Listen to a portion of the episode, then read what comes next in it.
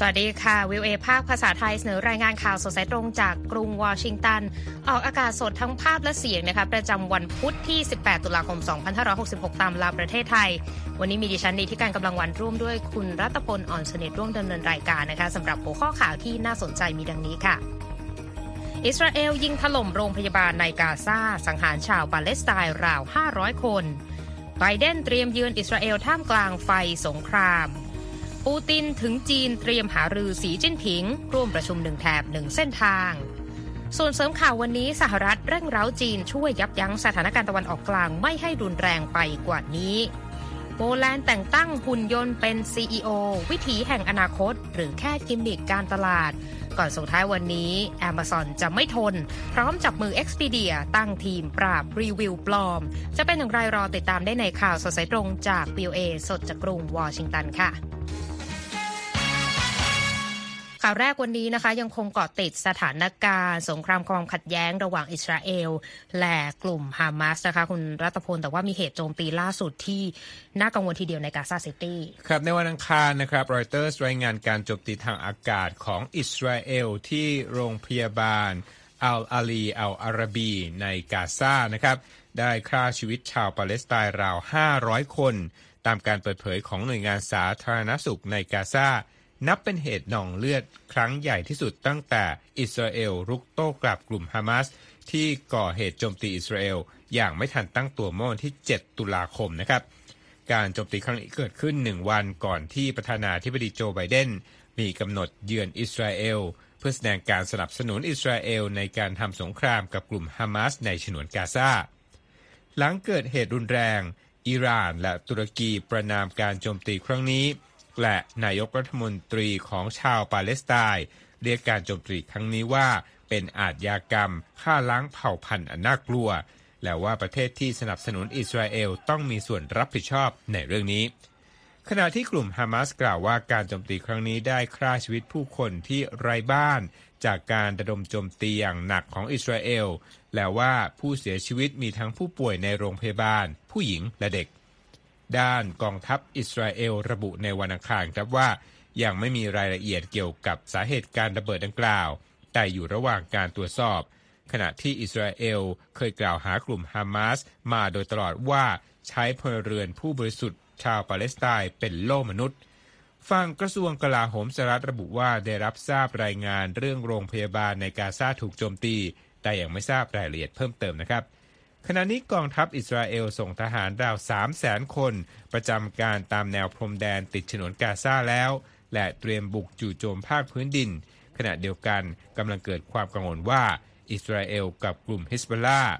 ที่ได้รับการสนับสนุนจากอิหร่านอาจจะเปิดแนวรบทางภาคเหนือแนวติดกับประเทศเลบานอนนะครับ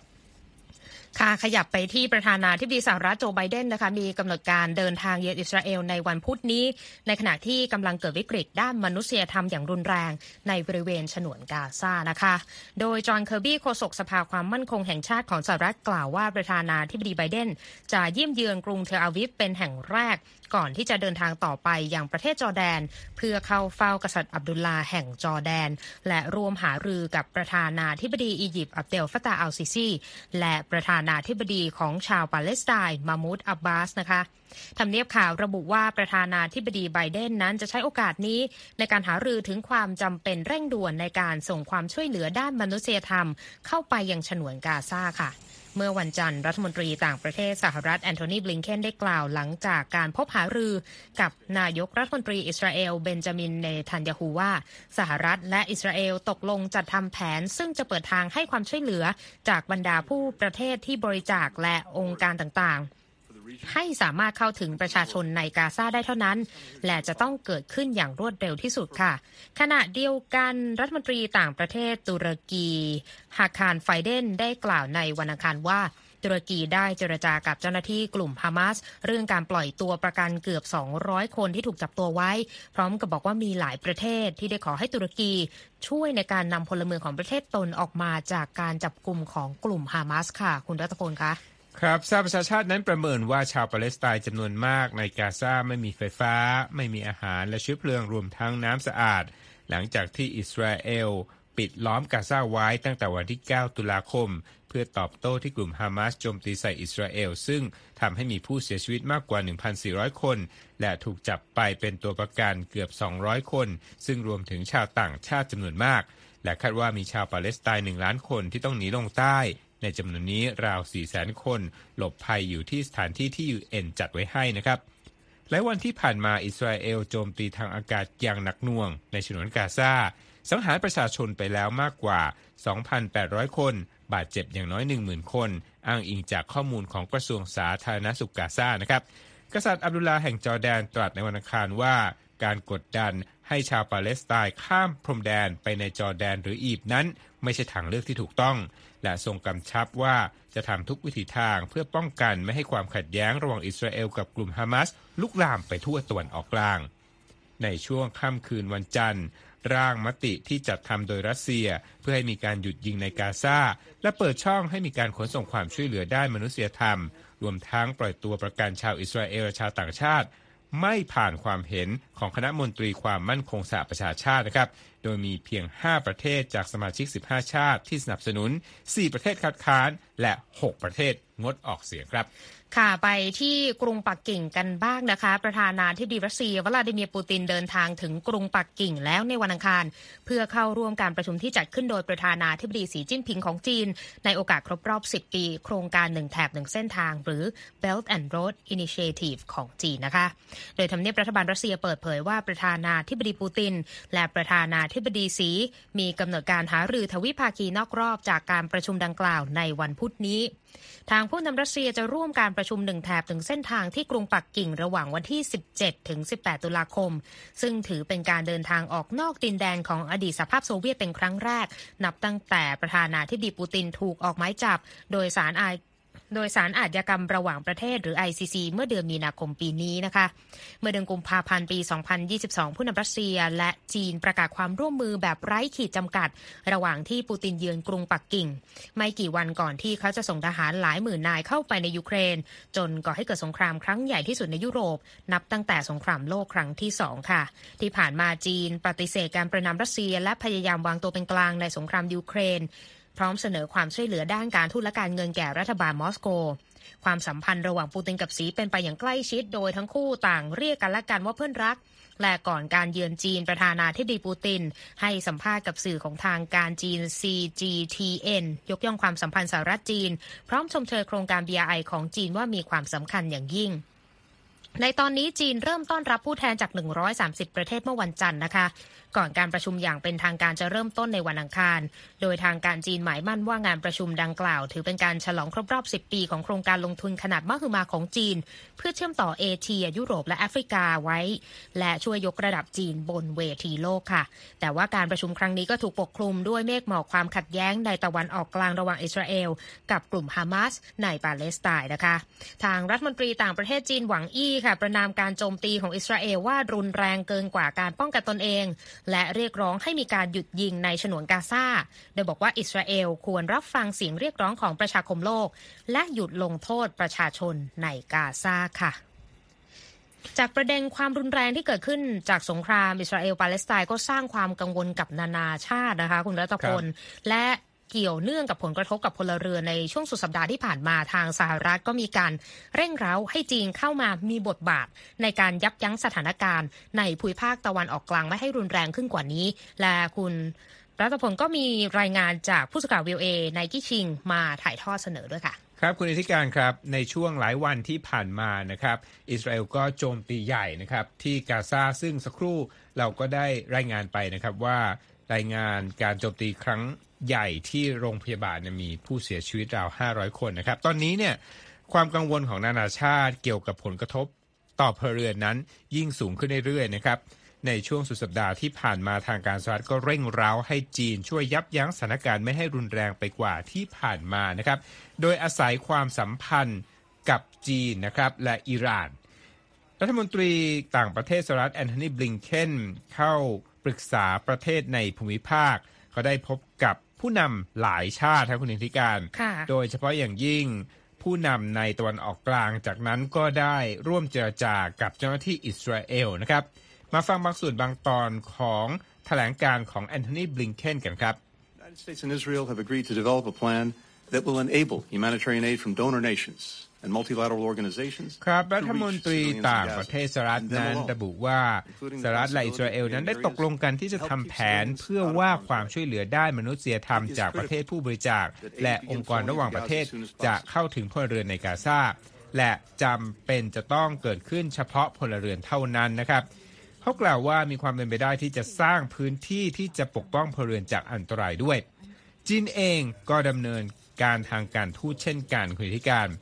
โดยนะครับส่งผู้แทนพิเศษไปตะวันออกกลางและส่งสัญญาณว่าอยากจะมีส่วนร่วมที่ลึกซึ้งขึ้นในการช่วยให้เกิดการหยุดยิงระหว่างอิสราเอลและฮามาสนะครับในวันเสาร์บลิงเคนพูดคุยกับรัฐมนตรีต่างประเทศจีนหวังอี้โดยรัฐมนตรีจีนนั้นวางแผนที่จะเดินทางมายังกรุงวอชิงตันในเดือนนี้ด้วยนะครับจากนั้นในวันอาทิตย์ครับรัฐมนตรีหวังก็ได้หารือกับรัฐมนตรีต่างประเทศอิหร่านซึ่งอิหร่านนั้นคือหนึ่งในประเทศที่สหรัฐเตือนว่าไม่ควรฉกฉวยโอกาสจากความขัดแย้งที่เกิดขึ้นในตะวันออกกลางณขณะนี้นะครับสหรัฐนั้นยังได้เร่งเร้าให้จีนได้ใช้อิทธิพลต่อรัฐและกลุ่มที่ไม่ใช่รัฐในตะวันออกกลางเพื่อที่จะโน้มน้าวไม่ให้กลุ่มเหล่านี้นั้นโจมตีอิสราเอลและทำให้สงครามขยายวงกว้างมากขึ้นนั่นเองนะครับทั้งนี้จีนมีความสัมพันธ์ที่ดีกับอิหร่านโดยเมื่อเดือนมีนาคมรัฐบาลปักกิ่งก็ช่วยทำให้เกิดการปรับความสัมพันธ์ระหว่างซาอุดิอาระเบียและอิหร่านขึ้นมาฟังนักวิเคราะห์กันบ้างครับแดเนียลเคิร์เซอร์นะครับอดีตเอกอัครราชทูตสหรัฐประจำอิสราเอลบอกกับ VOA ภาคภาษาจีนกลางว่า The Chinese were able to pull this off because of their relationship with both sides.China also has very significant ครับเขาบอกว่าจีนสามารถทำเช่นนั้นได้เพราะมีความสัมพันธ์ที่ดีกับทั้งสองฝ่ายและจีนมีผลประโยชน์ทางเศรษฐกิจและทรัพยากรธรรมชาติรวมทั้งสัญญาซื้อน้ำมันระยะยาวกับอิหร่านทางการปักกิ่งก็ยังได้ให้กองทัพเรือของตนช่วยสร้างความปลอดภัยให้กับน้ำมันและก๊าซธรรมชาติที่จะส่งออกจากอิหร่านด้วยนะครับเขาบอกด้วยว่าบทบาทของจีนตอนนี้เนี่ยกำลังเพิ่มขึ้นคุณธิการค่ะอย่างไรก็ตามครับเจ้าหน้าที่สหรัฐบางคนกังขานะครับว่าจีนจะสามารถเป็นตัวกลางในการสร้างความตกลงทางการเมืองระยะยาวให้กับอิสราเอลและปาเลสไตน์ได้หรือไม่นะฮะเพราะอย่างที่ทราบทั้งคู่นั้นขัดแย้งกันมานานหลายสิบปีนะฮะด้านหนึ่งจีนก็ประนามความรุนแรงต่อประชาชนแต่ก็ไม่ได้ระบุชื่อกลุ่มฮามาสอย่างเปิดเผยนะครับอีกคนหนึ่งที่แสดงความเห็นในเรื่องนี้นะฮะคือทูตสหรัฐประจำประเทศจีนนิโคลัสเบิร์นส์นะครับมาฟังความเห็นของเบิร์นส์กันบ้างครับHamas does not accept the two-state solution. Hamas does not accept the state of Israel. Hamas is, by its very creed, wants to destroy the state of Israel. ทูตเบิร์นนะครับบอกว่าฮามาสนั้นไม่ยอมรับทางออกสองรัฐหรือว่า two-state solution และฮามาสก็ไม่ยอมรับความเป็นรัฐของอิสราเอลเขาบอกด้วยว่าฮามาสโดยเนื้อแท้แล้วต้องการทำลายอิสราเอลและสังหารชาวอิสราเอลทูตผู้นี้บอกด้วยนะครับว่าสิ่งที่ต้องรอดูคือจีนนั้นจะมีความสามารถเป็นตัวกลางเจรจาที่แท้จริงหรือไม่นะครับและในสัปดาห์นี้คุณนิติการจีนนั้นเป็นประชุมเจ้าภาพ BRI อย่างที่คุณนิติการรายงานไปการประชุมนี้มีตัวแทนเข้าร่วมถึง130ประเทศซึ่งรวมถึงประเทศไทยด้วยนะครับแล้วก็รวมถึงประธานาธิบดีรัสเซียวลาดิเมียร์ปูตินโดยจีนนั้นเสนอรับบทเป็นผู้สร้างสันติภาพให้กับสงครามของรัสเซีย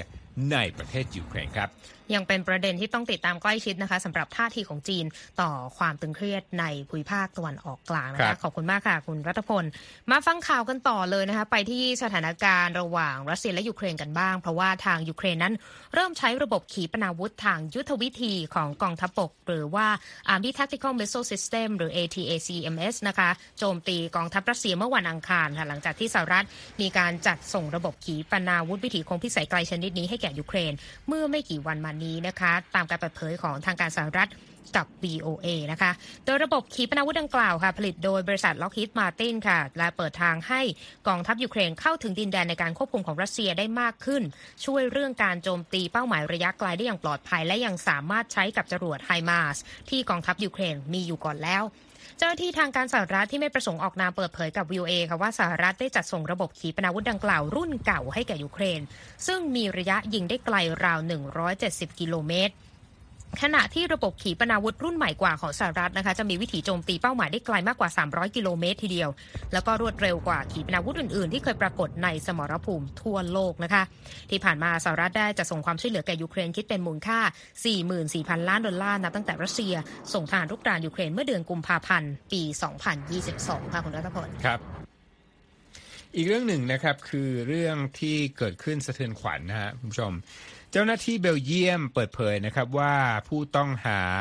ก่อการร้ายแฟนฟุตบอลชาวสวีเดนในกรุงบรัสเซลส์เมื่อวันจันทร์นั้นถูกตำรวจยิงเสียชีวิตแล้วในเมืองหลวงของเบลเยียมนะครับตำรวจระบุว่ามีชาวสวีเดนเสียชีวิต2คนและบาดเจ็บสาหัส1คน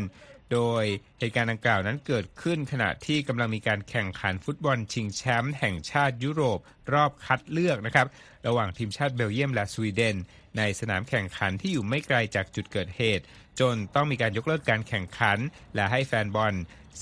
35,000 คนนะครับอยู่ในสนามราว2ชั่วโมงเพื่อเฝ้าระวังเหตุร้ายผู้ต้องสงสัยใช้ชื่อในสื่อออนไลน์นะครับว่าอับเดลซาเลมอัลกุยลานีเป็นชายชาวตุนิเซียวัย45ปีซึ่งเขาได้โพสต์ในสื่อออนไลน์ว่าเป็นผู้ก่อเหตุโดยได้รับแรงจูงใจจากกลุ่มก่อการร้ายอิสลามรัฐอิสลาม IS เขาอาศัยอยู่ในเบลเยียมอย่างผิดกฎหมายหลังจากที่ขอลี้ภัยไม่สำเร็จเมื่อปี2019และลอบเข้ามาในประเทศนะครับทั้งนี้สวีเดนเตือนภัยก่อการร้ายในประเทศมาตั้งแต่สิงหาคม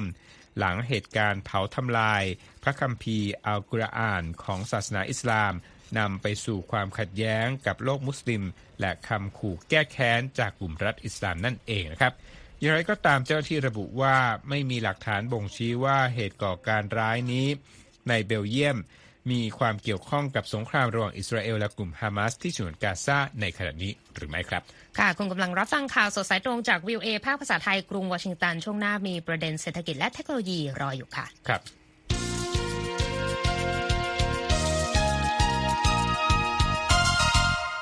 นอกจากประเด็นระหว่างประเทศนะคะสถานการณ์การเมืองในอเมริกานี่ก็คุกรุ่นเหมือนกันนะวันนี้คุณรัฐพลเป็นสุญญากาศทางการเมืองว่าอย่างนั้นแล้วกันนะครับจิมจอร์แดนนะครับสสสหรัฐพรรครีพับลิกันจากรัฐโอไฮโอได้รับการเสนอชื่อให้เป็นประธานสภาผู้แทนราษฎรคนใหม่แต่ยังได้เสียงสนับสนุนไม่พอสำหรับเป้าการลงมติรับรองในนัดแรกทำให้ปัญหาทั้งในและต่างประเทศรอการสะสางใหญ่ในสภานะครับและตอนนี้ก็ยังถูกทิ้งร้างค้างคาต่อไปการประชุมสภาเมื่อวันอังคารสสจอร์แดนซึ่งเป็นประธานกลุ่มการเมืองที่เรียกว่า Freedom Caucus ของสภาล่างสหรัฐที่ประกอบไปด้วยสสขวาจัดเป็นส่วนใหญ่ได้คะแนนเสียงสนับสนุน200เสียงแต่มีสสร่วมพรรคอีก20คนที่แตกแถวนะฮะไม่โหวตให้นัดแรกขณะที่สสเดโมแครตนั้นประสานเสียงนะครับไม่แตกแถว112เสียงโหวตให้ฮาคิม จัฟรีซึ่งเป็นตัวแทนของฝั่งตนนะครับทั้งนี้ผู้ที่ได้รับการเสนอชื่อเป็นประธานสภานั้นจะต้องได้รับเสียงสนับสนุน217เสียงเพื่อให้ดำรงตำแหน่งดังกล่าวได้ที่มากุมบังเหียนสมาชิกสภาที่มีการแบ่งแยกอย่างรุนแรงในตอนนี้นะครับระหว่างที่วิกฤตใหม่ในตะวันออกกลางกำลังปะทุขึ้นสงครามยูเครนก็ยืดเยื้อและความเสี่ยงที่จะเกิดการปิดทำการของหน่วยงานรัฐบาลกลางสหรัฐหรือ Government Shutdown ก็ยังอาจเกิดขึ้นด้วยในเดือนพฤศจิกายนนะครับหากสภาไม่สามารถผ่านร่างงบประมาณปี2024ฉบับเต็มได้ทันนะครับนักวิเคราะห์การเมืองบอกนะครับว่าคาดว่าสสจอร์แดนอาจเป็นแคนดิเดตพรรครีพับลิกันรายที่3ที่ไม่สามารถประสานรอยร้าวในพรรคได้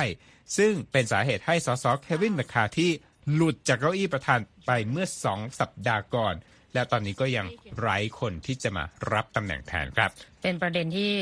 น่ากังวลนะคะสำหรับการเมืองภายในสหรัฐตอนนี้ไปเช็คสภาพตลาดหุ้นกันบ้างนะคะดาวโจนส์บวก13จุดที่ 33,998 จุด S&P ลบ 0.43 จุดที่ 10,373 จุด NASDAQ ลบ 34 จุดที่ 13,534 จุดราคาทองคำบวก 3.89% ค่ะที่ 1,935 กับ ดอลลาร์กับอีก80เซนต์ต่อออนซ์ส่วนค่าเงินบาท1ดอลลาร์แลกได้36บาทกับอีก33สตางค์ค่ะไปดูเรื่องของการเมืองไทยกันบ้างนะคะในระหว่างที่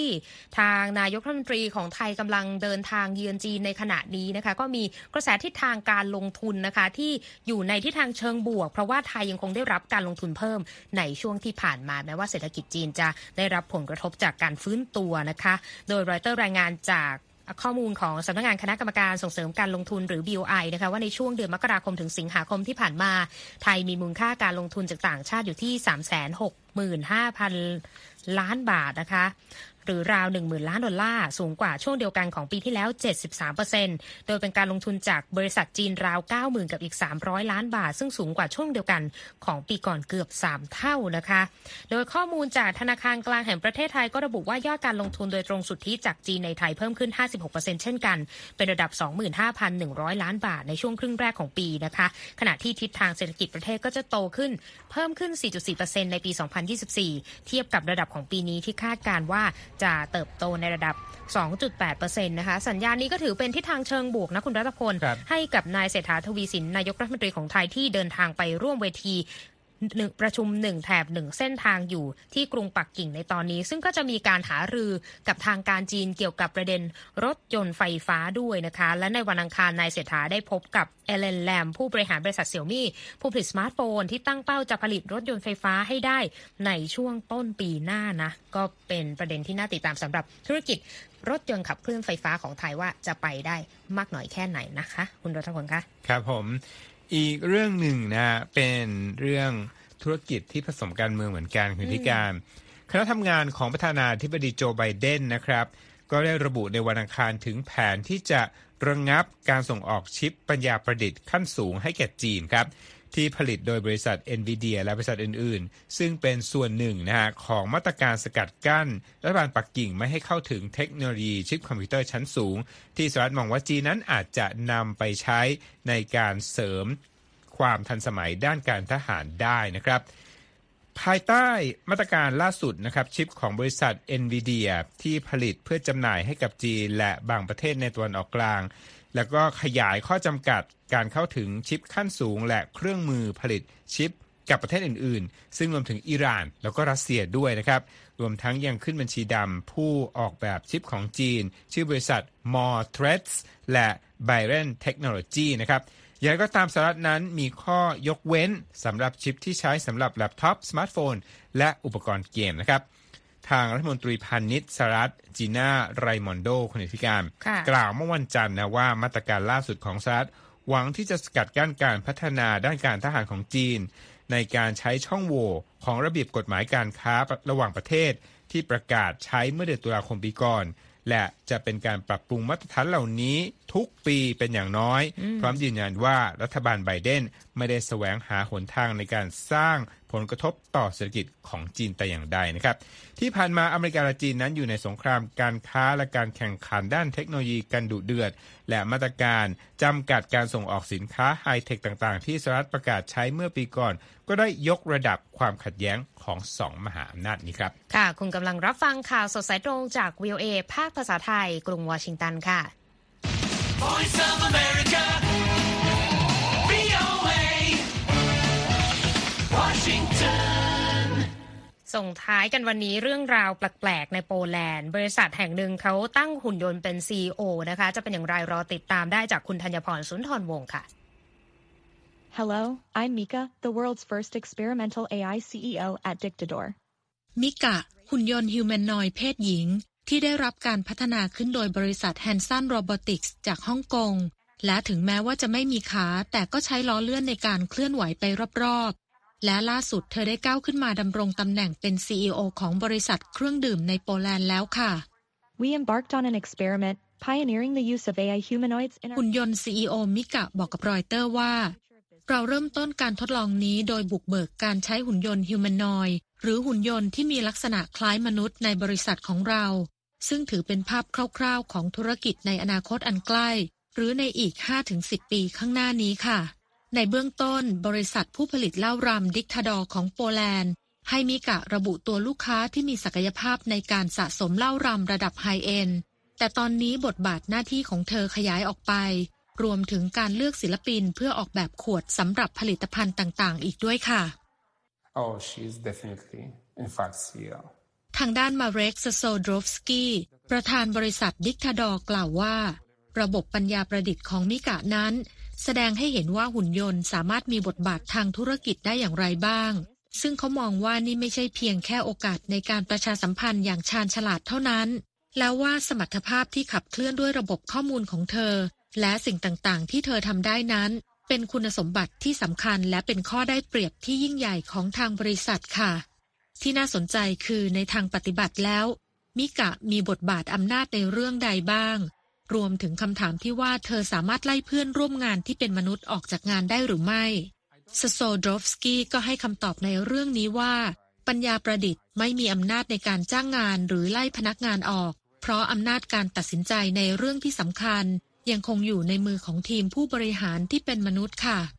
อย่างไรก็ตามแม้ว่าเธอจะไม่มีอำนาจของการเป็นผู้บริหารจริงๆแต่มิกะก็มีข้อได้เปรียบเหนือกว่ามนุษย์หลายต่อหลายประการโดยเธอบอกว่าตัวเธอนั้นไม่มีวันหยุดสุดสัปดาห์และต้องทำงานตลอด24ชั่วโมงทุกวันแล้วว่ากระบวนการตัดสินใจของเธออาศัยการวิเคราะห์ข้อมูลที่กว้างขวางโดยปราศจากอคติส่วนบุคคลซึ่งมั่นใจได้เลยว่าเป็นการตัดสินใจอย่างเป็นกลางและอย่างมีกลยุทธ์ค่ะซโซดรอฟสกี้กล่าวเสริมว่ามิกะเป็นเพียงจุดเริ่มต้นและ AI จะเข้ามามีบทบาทในอนาคตของธุรกิจอย่างหลีกเลี่ยงไม่ได้เมื่อเทคโนโลยีได้รับการพัฒนาขึ้นและเป็นหน้าที่ของเราที่จะต้องหาคำตอบว่าอนาคตของบริษัทต่างๆจะเป็นอย่างไรเพื่อที่จะให้ความเชื่อมั่นว่าคุ้มค่าที่จะให้ AI เข้ามามีบทบาทในธุรกิจของตนค่ะธัญพรสุนทรวงศ์ VOA ภาคภาษาไทยกรุงวอชิงตันค่ะ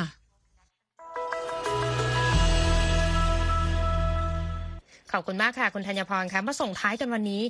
คุณรัตพลอาจจะเคยประสบปัญหาเหมือนดิฉันนะเวลาสั่งของออนไลน์แล้วเหมือนจะเห็นรีวิวดีเกินไป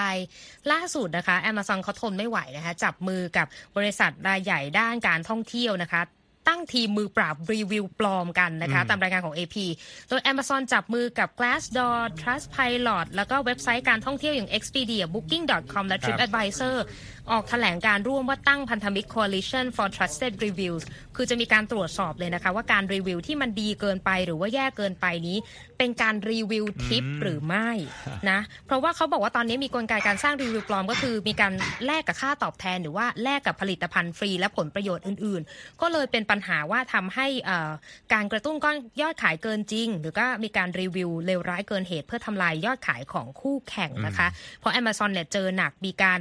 จัดการขบวนการรีวิวปลอม2กลุ่มในจีนให้เจอโทษจำคุกไป2ปีครึ่งแล้วก็สั่งฟ้องกลุ่ม Facebook 10,000 กลุ่มที่กระทำการในลักษณะเดียวกันนะคะนั่นก็เป็นประเด็นเกี่ยวกับการช้อปปิ้งออนไลน์นะคะส่งท้ายข่าวสดสายตรงจากกรุงวอชิงตันวันนี้ดิฉันนิติการกำลังวันและคุณรัตพลอ่อนสนิทผู้รายงานสวัสดีค่ะสวัสดีครับ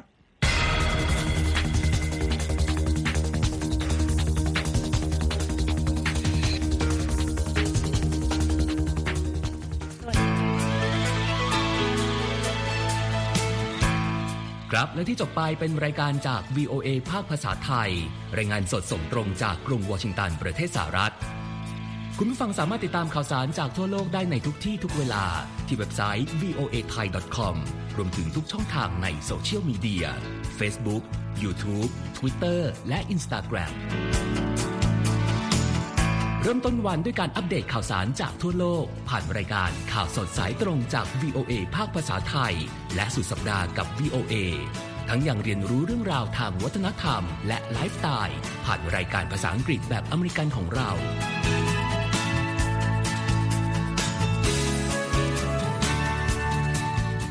ติดตามความเคลื่อนไหวในประเทศสหรัฐการเมืองอเมริกันพร้อมเข้าใจที่มาที่ไปของเหตุการณ์สำคัญรวมถึงข่าวต่างประเทศจากแหล่งข่าวที่เชื่อถือได้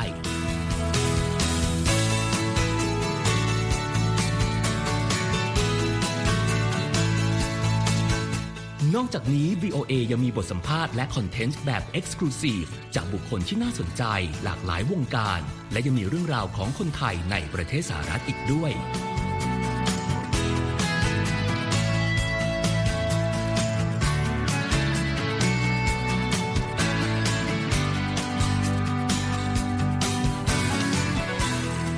ขอบคุณนะครับที่ให้ VOA ไทยเป็นส่วนหนึ่งในการติดตามข่าวสารสาระและเกร็ดความรู้ของคุณจากรายการต่างๆที่เรามุ่งมั่นนำเสนอเพื่อความเที่ยงตรงทันเหตุการณ์และมีประโยชน์ในทุกๆวัน